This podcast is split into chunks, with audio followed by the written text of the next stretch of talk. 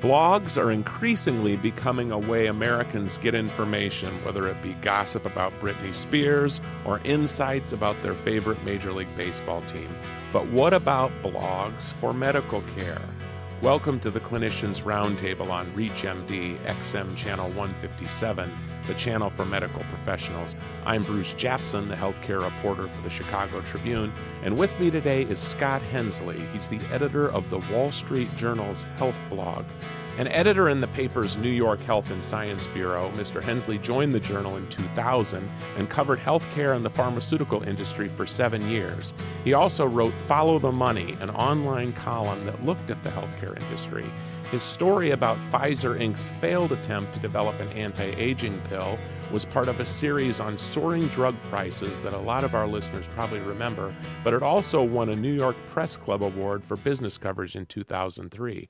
Welcome to the Clinicians Roundtable on ReachMD. Thanks, Bruce. It's great to be here. Well, blogs are increasingly becoming very important in the fact that millions of people get information but the blogs at the Wall Street Journal and the blogs at the Tribune are different in the fact that, you know, they're news venues. If you could tell us a little bit about the Wall Street Journal's health blog and also perhaps the other kind of blogs out there through your work as someone who had to research this before you created the health blog at the Wall Street Journal and, you know, kind of what's out there and what's in it for the nation's physicians. For people who are interested in seeing the health blog, the easiest way to find it is to uh, just Google health blog and two words words, we should be the first thing that comes up in Google. There's also a URL, the old-fashioned way, blogs.wsj.com slash health will also get you there. But so far, uh, we're popular enough and our traffic is high enough that if you just Google health blog, you can find us. I spend more time looking at blogs than is healthy. I will admit it. I've liked blogs before, and now that I'm in the business of putting out a blog, I'm always on the hunt for things that other people have written that might be interesting and that, you know, we might find a way to point people to or work into our own writing. And I am happy to say that some of the best blogs that I read are by physicians. And there are a few that spring to mind that might be a way to talk about sort of the different flavors of blog that are out there mm-hmm. that people might kind of think about as they're looking about either what they would like to make part of their daily reading or if they were interested in blogging themselves, they might take a look at how some other people are doing it. I guess I would start out with one of the blogs that I used to read a lot when I was a reporter before I was a blogger, and it's by a primary care doctor who practices in New Hampshire who goes by the name of Kevin. His site is Kevin MD. It's KevinMD, all one word, dot com. His name is Kevin Pho.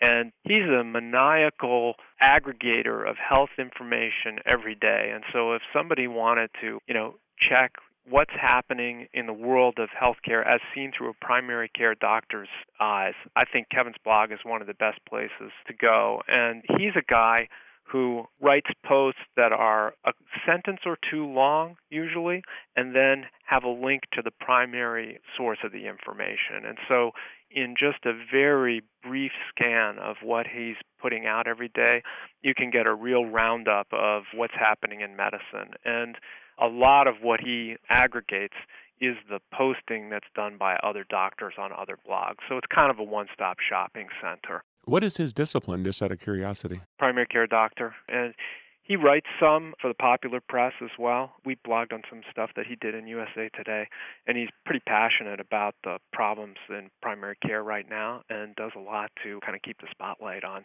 financial issues and regulatory issues and also clinical issues. And he's got an eye for interesting stuff. So I highly recommend his uh, blog to folks. That's interesting. KevinMD.com. I mean, how many doctors do you envision have blogs out there? It's really interesting because physicians are very busy, and my guess is is that a lot of these doctors that are starting blogs, and we know that there's obviously the efforts like Sermo and some of the other places. They must think that things like this are taking off, or it certainly must be a passionate way for doctors to communicate because they can not only talk about the problems they face, but they can generate communication, which you can't in any other venues. I think for the folks who are serious about it, it's an outlet for the things that they want to tell people about or the conversations that they want to have. And I'll give you another example of a blog that's in that category. It's one of my favorites, and it's written by a general surgeon in the mountain states. He's anonymous, but I have talked to him, and I believe he exists, and anybody who reads his blog would be hard pressed to think that it was fictional, except where he does it intentionally. And he goes by the pseudonym of Aggravated Doc Surge, and the address for his blog is docsurg, D O C S U R G, dot blogspot dot com. And when I interviewed him to find out, you're a busy surgeon, how could you possibly have time to blog? You know, don't you have other things to do, or wouldn't you rather spend time with your family? And he said, Well, yeah, it is the case that it takes some time, but he often does his blogging while he's at the hospital where he does most of his work on trauma call. And if there's not a case, then he may have a few hours in the middle of the night where he's waiting for something to happen, and that's when he puts together his posts. And I just pulled up his site while we were talking, and one of the reasons that I like his blog so much is that he's got a real sense of humor and he knows how to kind of put his humor to work and pointing out the foibles of the healthcare system.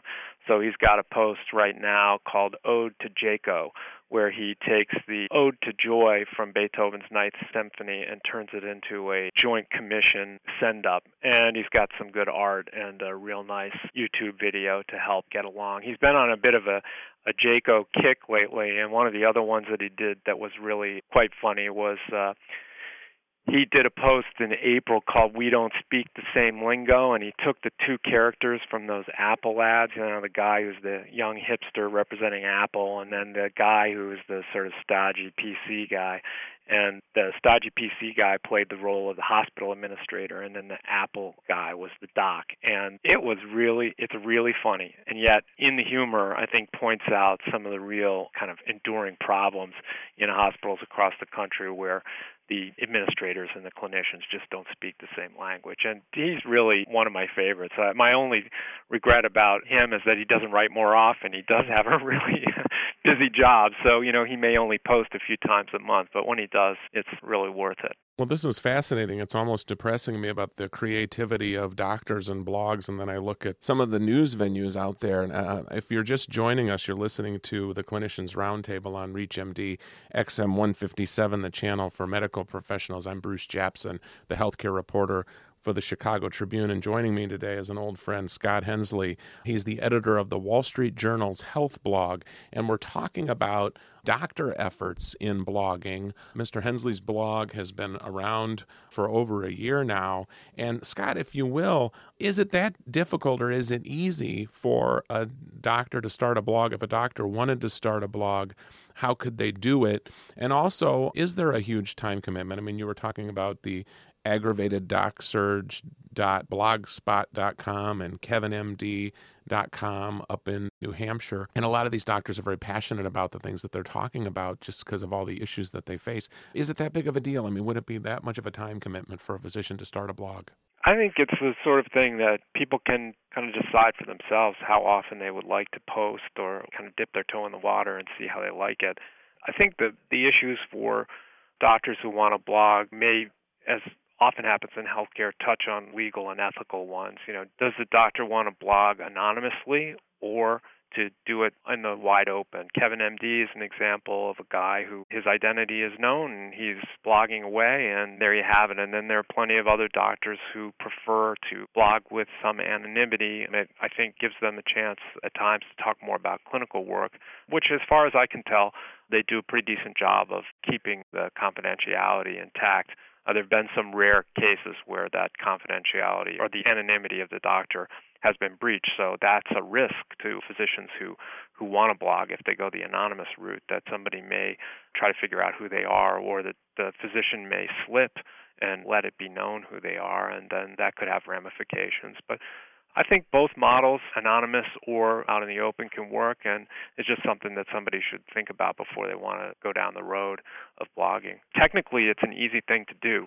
I think that's part of the appeal for people is most of the blogging software that's out there is pretty easy to use and it doesn't cost any money to get started. We use software called WordPress and a person can sign up and start a blog as fast as they can sign up for a credit card or faster. I mean, it's really quick. The anonymous blogs, are they differ in some of the topics that they address? Because it seems like, you know, it might vary by specialty or political issues or not. I think they do. I mean, one of the blogs that I also like to look at as an example is one called The Happy Hospitalist. And that's a blog which is written by a hospitalist somewhere in the United States. It's not clear where.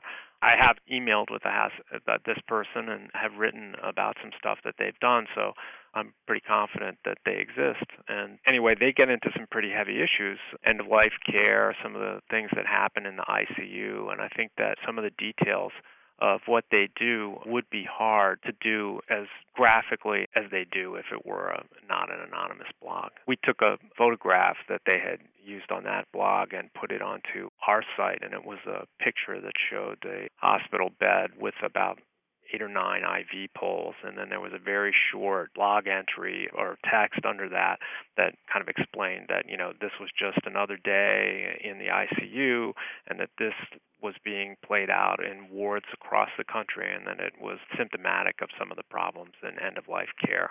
And that was a post where we again we ran that picture with permission, and it generated a lot of discussion on our site. And I think you know when you're getting into sort of controversial issues like that, it can be hard to do it under your real name, although some people do. Well, the topic has been Doctors Who Blog, and our guest has been Scott Hensley, the editor of the health blog at the Wall Street Journal. We'd like to thank Scott for being our guest. My name is Bruce Japsen. I'm the healthcare reporter for the Chicago Tribune. To listen to our on demand library, which includes this show on Doctors Who Blog, visit us at ReachMD.com. Register with promo code RADIO and receive six months free streaming for your home or office. If you have comments or suggestions, please call us at 888 MD XM157. And I would like to thank you today for listening.